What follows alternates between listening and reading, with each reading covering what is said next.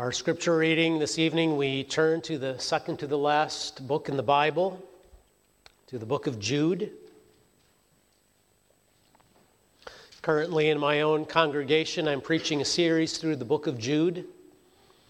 And tonight we consider verses twenty and twenty-one and taking that as our text for our preparatory sermon.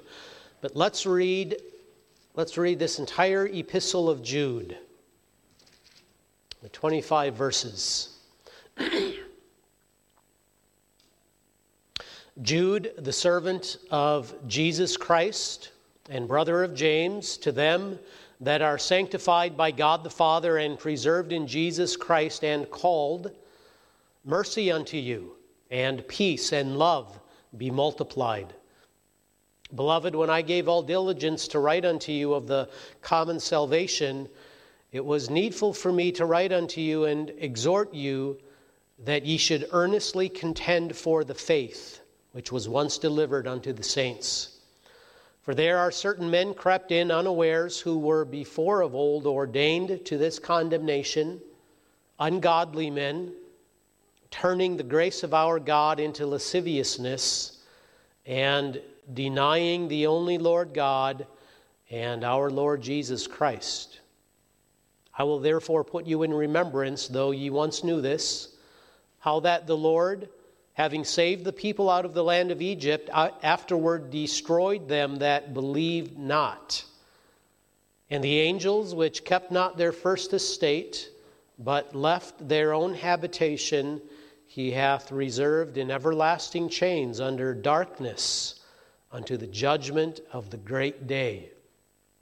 Even as Sodom and Gomorrah, and the cities about them in like manner, giving themselves over to fornication, and going after strange flesh, are set forth for an example, suffering the vengeance of eternal fire. Likewise also these filthy dreamers defile the flesh, despise dominion, and speak evil of dignities. Yet Michael the archangel, when contending with the devil, he disputed about the body of Moses, durst not bring against him a railing accusation, but said, the Lord rebuke thee. But these speak evil of those things which they know not, but what they know naturally as brute beasts, in those things they corrupt themselves. Woe unto them, for they have gone in the way of Cain, and ran greedily after the error of Balaam for reward, and perished in the gainsaying of Kor. These are spots in your feasts of charity, when they feast with you, feeding themselves without fear. Clouds they are without water, carried about of winds, trees whose fruit withereth, without fruit, twice dead, plucked up by the roots, raging waves of the sea, foaming out their own shame, wandering stars, to whom is reserved the blackness of darkness forever. And Enoch also, the seventh from Adam, prophesied of these, saying, behold, the Lord cometh with ten thousands of his saints to execute judgment upon all, and to convince all that are ungodly among them of all their ungodly deeds, which they have ungodly committed, and of all their hard speeches, which ungodly sinners have spoken against him.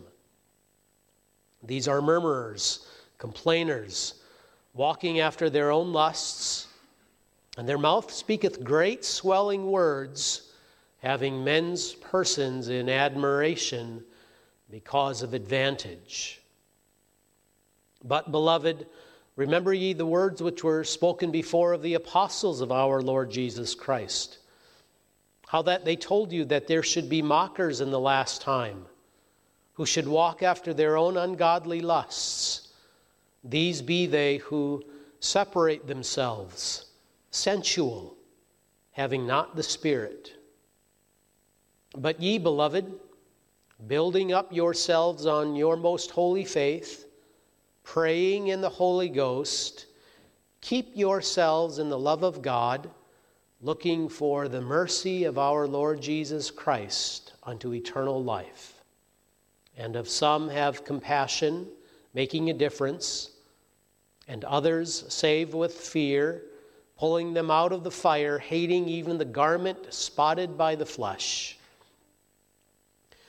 Now unto him that is able to keep you from falling, and to present you faultless before the presence of his glory with exceeding joy, to the only wise God our Savior, be glory and majesty, dominion and power, both now and ever. Amen. Thus far we read God's holy and inspired word. And the text tonight, verse, verses twenty and twenty-one.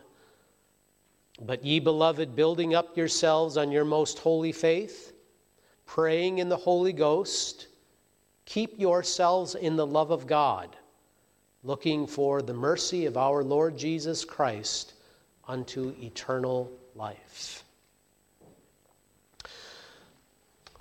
Beloved congregation in our Lord Jesus Christ, the text is here in the conclusion of the epistle.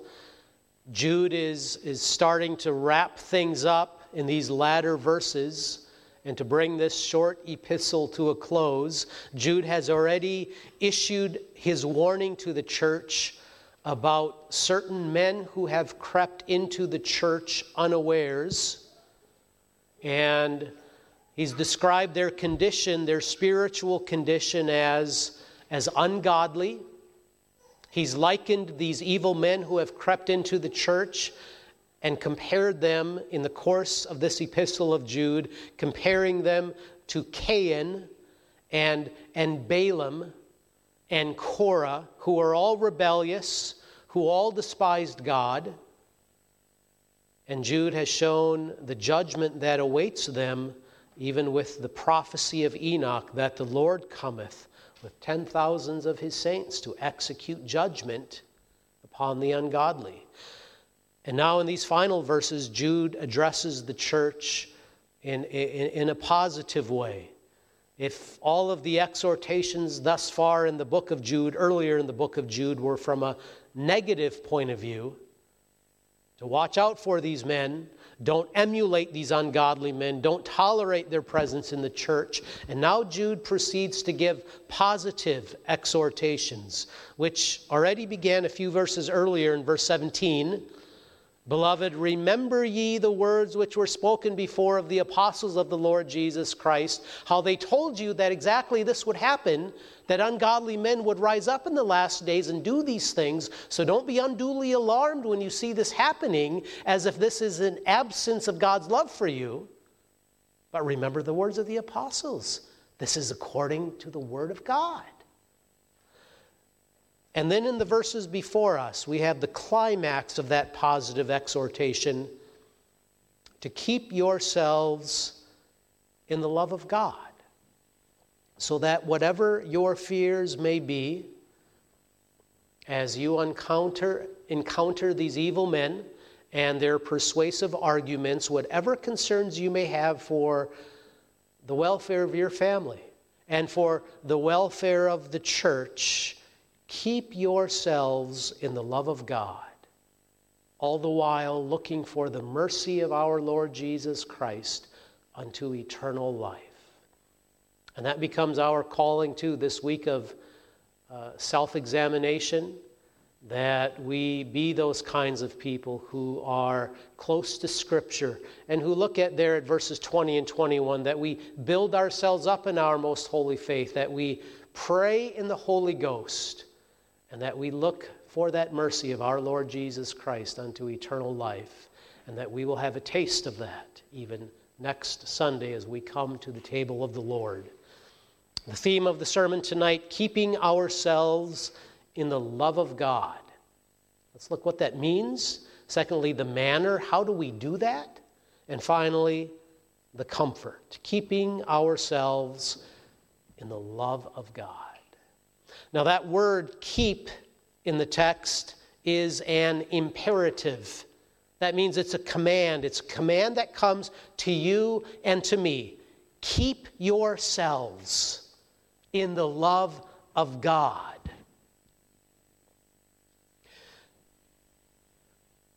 Are you comfortable with that command?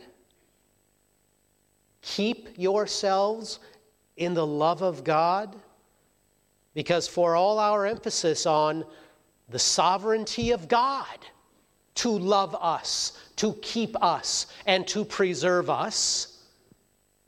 And here is a text that very clearly states, now this is your duty. Keep yourselves in the love of God. Now, maybe that kind of command rubs us the wrong way because we know that the enemies of the gospel are always using texts like these and twisting them and distorting them to teach something that is not in the Bible, to teach a kind of works righteousness, that we have to do something to earn our salvation, or teaching that God showers down his, his love upon us. But now it remains our responsibility altogether apart from the grace of God. But we have to remain in that position of God's grace. And, and we, we mustn't remove our position in God's grace. We have to remain preserved in God's grace by our own strength. Or perhaps we might be uncomfortable with a command like this simply because we don't know how to answer. And there might be other commands in Scripture that we are very comfortable with. Love God, love the neighbor, and, and do those things that the Word of God commands, and, and keep all of God's good commandments. But this command is a bit different, isn't it? Keep yourselves in the love of God. And that might be hard for us because we know that we don't preserve ourselves in this life. God preserves us. And yet the text is addressing us that here is your duty. This is something that you must be busy in. This is something that you must be active in. Keep yourselves in the love of God. Well, because we might be uncomfortable with a text like this, let's set our minds at ease right away. This text breathes of the sovereignty of God in our salvation. Because the moment you even mention the love of God, you're talking about the sovereignty of God, the sovereignty of God's love for us from all eternity. Uh, so that this verse, it, it doesn't at all teach that we earn something or we merit something with God. And all you have to do is look at those closing verses, that closing doxology, twenty-four and twenty-five. Now unto him that is able to keep you from falling. We don't keep ourselves from falling. By ourselves we would. Now unto him that is able to keep you from falling, and to present you faultless before the presence of his glory with exceeding joy. And so there is no doubt in our minds at all that Jehovah God, he is the one who keeps us. Jehovah God, he is the one who preserves us. Jehovah God, he is the one who makes sure, and that he makes sure with all the power of the Almighty God that we remain the objects of God's love always and forevermore, and that that love will never be taken away. God is sovereign. God keeps us. God preserves us. Now let's look at the words of the text. Let's examine these words. And the controlling idea, the controlling phrase in the text is that command that's given. Keep yourselves in the love of God, and all of those other clauses, the other phrases in verse twenty and at the end of verse twenty-one are subordinate to that main idea. Keep yourselves in the love of God. Well, let's start first with the love of God and find out what we are to keep ourselves in, to keep ourselves in the love of God. And that's something that's wonderful. That's something that's amazing. But now even we might ask, The first question is this text speaking about our love for God, or is it speaking about God's love for us? Keep yourselves in the love of God. And I suppose that there could be a case made that this is speaking about our love for God. Keep yourselves in the love of God. Keep on loving God. Don't doubt His mercy when times are difficult. Don't doubt His grace when fears arise. And don't doubt His attitude of favor and blessing. Keep loving God. Keeping yourselves in the love of God. And though that would be a legitimate way to understand that phrase, I believe, however, the context leads us the other way to understand that phrase, keep yourselves in the love of God, not, not our love for God, though it's true, we do love God dearly, but rather God's love for us. Because notice how the text begins, but ye beloved, beloved, which means you are the objects of God's love.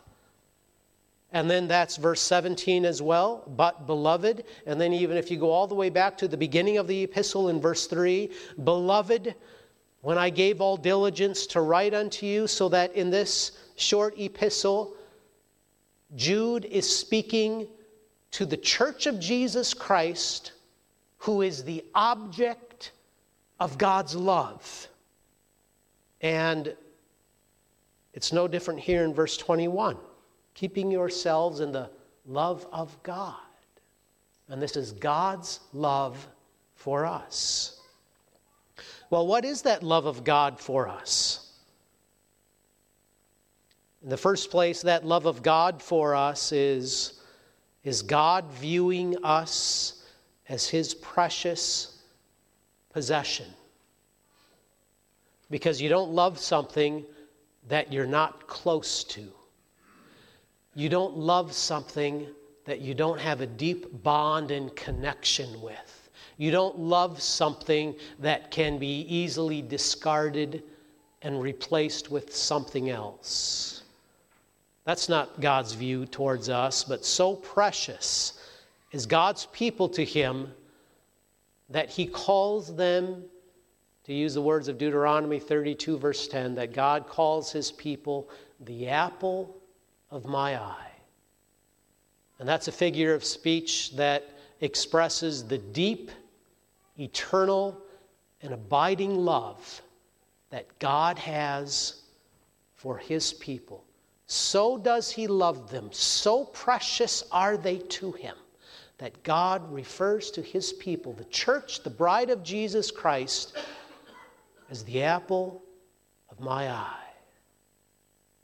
And then in the second place, that love of God is not only an attitude that God has, but in His mercy, He actually does something for us, so that in His love for us and His mercy all our life long, God then cares for us. He guides us. He preserves us. He leads us through this earthly sojourn.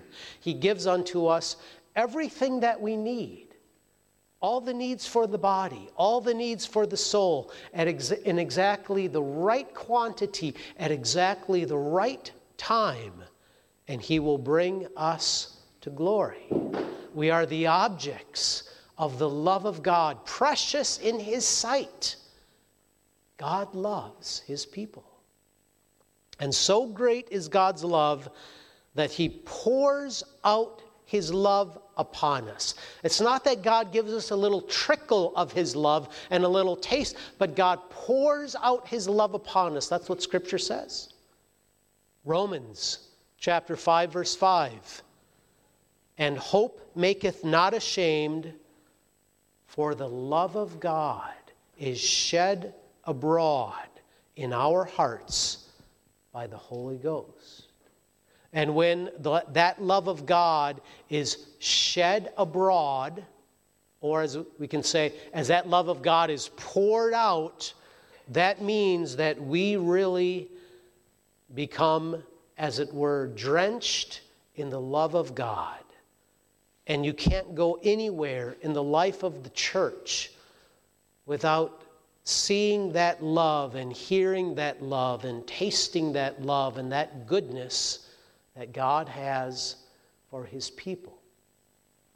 It's something like the home or the bedroom of a loved one that the Lord has taken away from us. It might be a, a parent or a grandparent, or it might even, even be a child. And when we finally bring ourselves to go into that bedroom and to start cleaning things up, we are overwhelmed. Why? Because that room and that house, that That area is simply drenched with the memories of our loved one. And we can't go anywhere in that house without being reminded of our loved one. Every nook and cranny is saturated with memory upon memory, so that whether we start packing up the clothes or the books and papers, or we open up the closet, we're, we're overwhelmed with the memory of our loved one.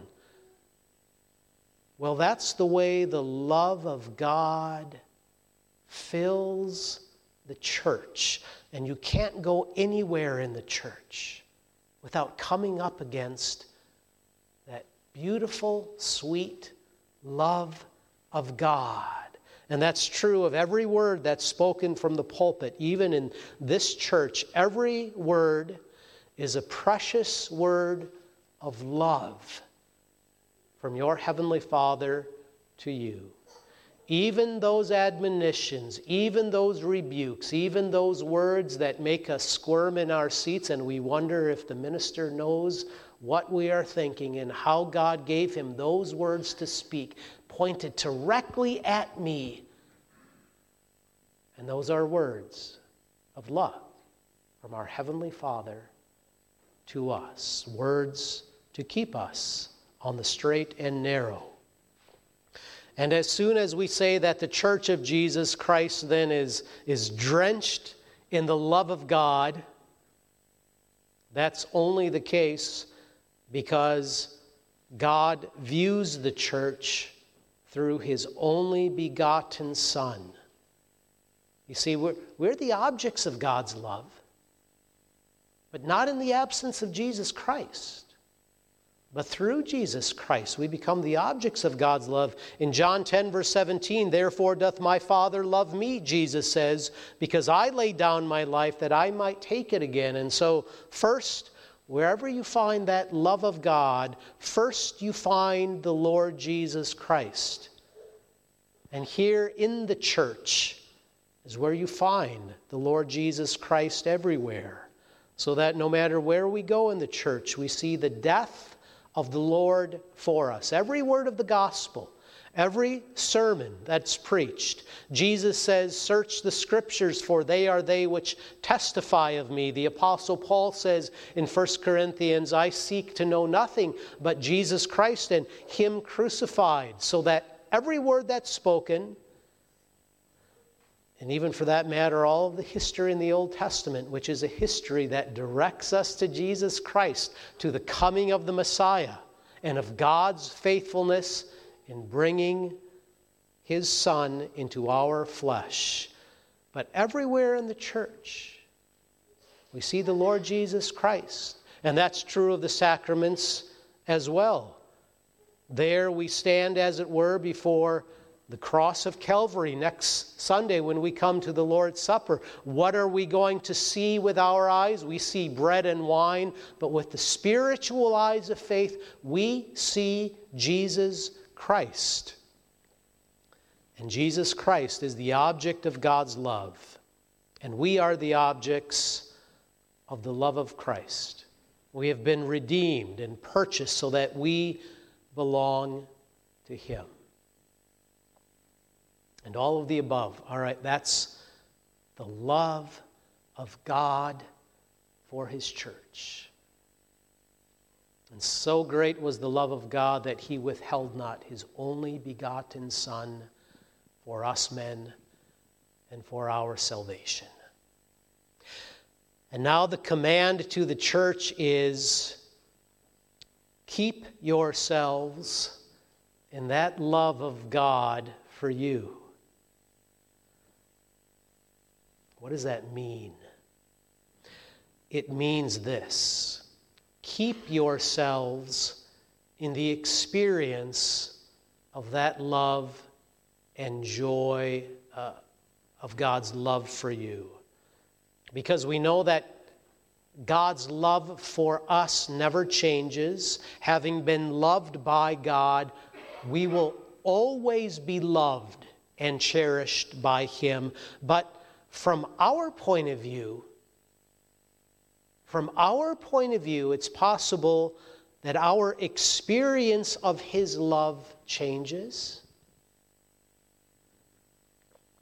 And that's something that we all know by experience. We've had that in our lives, times when we look back and when we had those good moments in life, times when we were especially close to our Heavenly Father, and it was as if we were like, like Adam and Enoch of old, who, who walked with God.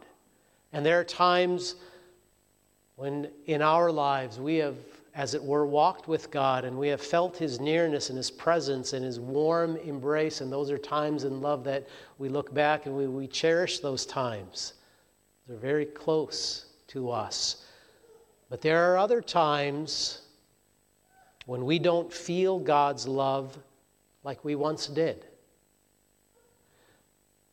when we impenitently walk in sin, when we knowingly sin against God's good commandments, when the chastisements of God come upon us, and it might be one affliction after another affliction after another affliction, and then perhaps the doubts begin to creep in, and, and we don't experience the love of God like we had in the past. And so the command is, keep yourselves in God's love by, by keeping yourselves in that experience of God's love.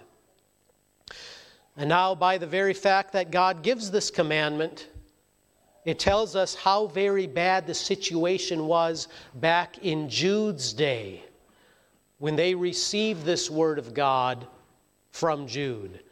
Here in the book of Jude, we find that wicked men had crept into the church. They were changing the truth of God into a lie. They were twisting the doctrine of God's grace and saying, God's grace means that you may do whatever you want and live whatever kind of a way you want. They themselves led wicked lifestyles, and they were so sneaky, they were so subtle, so cunning, so persuasive, and the temptation for God's people was this. In light of those wicked men who had crept into the church, for God's people the temptation was to despair of God's love. What becomes of us now? What will become of our children who live in this kind of a church, who, who are filled with these wicked men who have crept in unawares? What will happen to the church of Jesus Christ? Will God continue to pour out His love upon us, or will we now become the objects of God's wrath and hatred? And the word of God comes to the church in Jude's day. Don't despair. Don't despair because of the attacks of the enemy. Don't become defeated when you think of the potential damage that, that these men might do. And don't let your assurance of God's love for you come into question. But keep yourselves in the love of God. Keep yourselves in the experience of that love so that you live in the conscious knowledge of God's overflowing and abundant love for you. And that's the same temptation that comes to us. So many ways the devil would come to us and would sow doubt in our hearts. So many ways the devil would come and try to convince us and try to convince you and me that God is not really with you. God does not really care about you. God does not love you after all. Why would all of these difficult things be placed in your life? And so the devil comes to tempt us, and that we would think that God does not really love me. And so the people of God need to, need to hear this encouragement, and this encouragement that even comes in the form of a command. Beloved, keep yourselves in the love of God.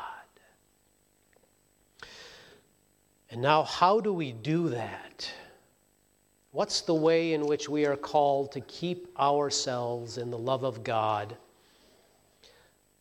Well, let's start off this way. The only possibility for keeping ourselves in God's love is if God will keep us in His love, and God will keep us in the experience of His love. It's God's work of keeping us in His love, because after all, He is sovereign, and He is all-powerful. In fact, the text itself indicates the sovereignty of God in keeping us in so many different ways. And it might not be obvious right away when we glance at the text, but the text, again, as I said earlier, breathes of that sovereignty of God, so that in the very opening address of the text, beloved, in verse twenty-one, keep yourselves in the love of God, but beloved. Well, the question is, how can we even be addressed as beloved? How do we come to be put into that position that God says to my church, I love you, you are my beloved? But because of God's sovereignty in choosing His people from all eternity as the objects of His love. And then verse twenty, the people of God are addressed, but ye, but ye. So that there's a contrast going on, a contrast between who? Well, a contrast between those wicked men who have crept into the church. Wicked men who have of old been ordained to that condemnation, who behave themselves like wicked Cain and Balaam of the past, who, like those angels who have left their first estate, are reserved unto the blackness of darkness forever, as opposed to those who are the objects of God's hatred and just judgment, but ye. How do we come to be addressed over here as but ye? But because we are the objects of God's love by a sovereign choosing God. And then even further, the text calls us to pray in the Holy Spirit. And that really points us to the only power in this life by which we are preserved in God's love. It's the Holy Spirit of Jesus Christ, given to us, poured out upon us, so that in fact we are preserved. The text points us to the mercy of our Lord Jesus Christ. And again, we ask, how does it come that there is such a thing as the mercy of Jesus Christ for us? And the answer is, because of the sovereignty of God in making us the objects of His mercy. And the text mentions eternal life. You and I, we have that great hope and consolation of eternal life. How does that come to be? Because God is sovereign, and He's put that hope in our hearts. And He gives us to know that, in fact, eternal life awaits us because of His sovereignty, giving us to Jesus Christ. And, and so the sovereignty of God is written large all over this text. The only possibility for keeping ourselves in the love of God is that God first loves us and keeps us in His sovereign elect love. But we know this too, that our God is a God of means. God sovereignly keeps us in His love by making us active in keeping ourselves in that love. We're not afraid to say that. We're not afraid to put it that way. That doesn't mean that our activity is the reason we remain in God's love. Always and everywhere, that remains God's work. And one of the commentators expressed it this way: the imperative of ethical action, which is the command to us, keep yourselves in the love of God, the imperative of ethical action is rooted within the indicative of God's act and is part of God's gracious act. And to that we say that's true. That's true, which is simply another way of saying that God is pleased to keep us in his love, but in the way of sovereignly moving us so that we willingly and obediently walk in the way that's commanded here. And this is the way that we are to keep ourselves in the experience of God's love. Now, the text is specific. It points to us the manner how we are to do that. In the first place, in verse twenty, "But ye, beloved, building yourselves up on your most holy faith." Now it's giving us the steps. It's giving us what it ought to look like in our lives when we keep ourselves in the love of God. This is how it ought to look like, that we build ourselves up on our most holy faith. And that word faith, as used here in verse twenty, is the same word that's used in verse three, and we understand it in the same way. Earnestly contend for the faith which was once delivered to the saints. The faith meaning the sacred deposit of truth that God has given to us, the word of truth, the sacred scriptures. Contend for the faith and, and build yourselves up in that most holy faith. And, and when we're called to build ourselves up in it, it means to be busy in the word of God. Remember, this is the means that God uses to keep us in the experience of his love. And the very simplest way to build yourself up in the faith is simply to take the faith, to take the sacred deposit of truth, to take it in your hands and to read it, to read it. Build yourselves up in the faith. You can read a little section. You can read a long section. But you read the Bible. You mothers can read the Bible at home in caring for the children. You fathers traveling on the road can keep a Bible in the vehicle in the glove compartment, and at opportune times you take the Bible out and you read the Bible. Such is the power of the Word of God that you will be changed. Believing what you read, the Holy Spirit will once more assure you of God's love for you. And further, be busy with God's Word, not only in your private devotions, but be busy with the Word of God in the public worship of Jehovah's name, so that here in God's house we, we hear the Word of God. It's expounded to us. And we see the glory of our Lord Jesus Christ all the more. And, and we long all the more for the hope of heaven, to see our Savior face to face. God uses the preaching mightily so that we are strengthened and built up in the faith. So that in the first place, keeping ourselves in the love of God, and it looks like this: building yourselves up in your most holy faith. And then in the second place, the text speaks about praying in the Holy Ghost. Praying in the Holy Ghost. Well, prayer, that's Another means of grace, God uses prayer to strengthen us in our faith. And that's good for us then. After we've built ourselves up by reading the Bible, it's good then to follow that up quickly with prayer.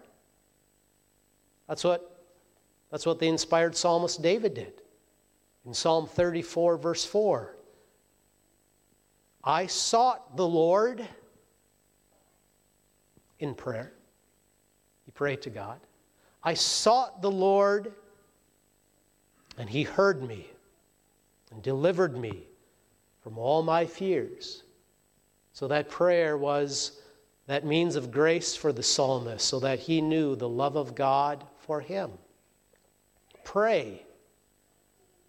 But now pray in the Holy Ghost. Pray in the Holy Ghost. And that means that we pray in conscious dependence upon the Holy Spirit, knowing that apart from the Spirit even stirring us up to pray, we would not even pray in the first place. Pray in conscious dependence on the Holy Spirit, knowing that the Holy Spirit takes our imperfect and weak prayers and fills in what's missing and fills in what's lacking and brings now that perfected prayer to the Father. And that's one of the fears that we often have. I do as a minister. Am I praying enough? Congregational prayers, am I praying sufficiently for all of the needs of God's people? And when we as fathers pray around the dinner table, am I bringing all of the needs of this family before Jehovah God? And as mothers, we pray for our children, our, and we sense the weakness of our own prayers. So much that's missing, so much that's lacking. But you know who doesn't lack in his prayers? That's the Holy Spirit. And the Holy Spirit takes our prayers and fills in what's missing and brings it to the Father. And that's the testimony of Romans eight. Likewise, the Spirit also helpeth our infirmities. For we know not what to pray for as we ought, but the Spirit maketh intercession for us with groanings that cannot be uttered.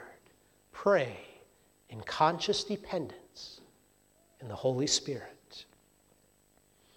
And then, in the third place, keeping ourselves in the love of God, building ourselves up in the most holy faith, praying in the Holy Spirit, and then verse twenty-one, looking for the mercy of our Lord Jesus Christ.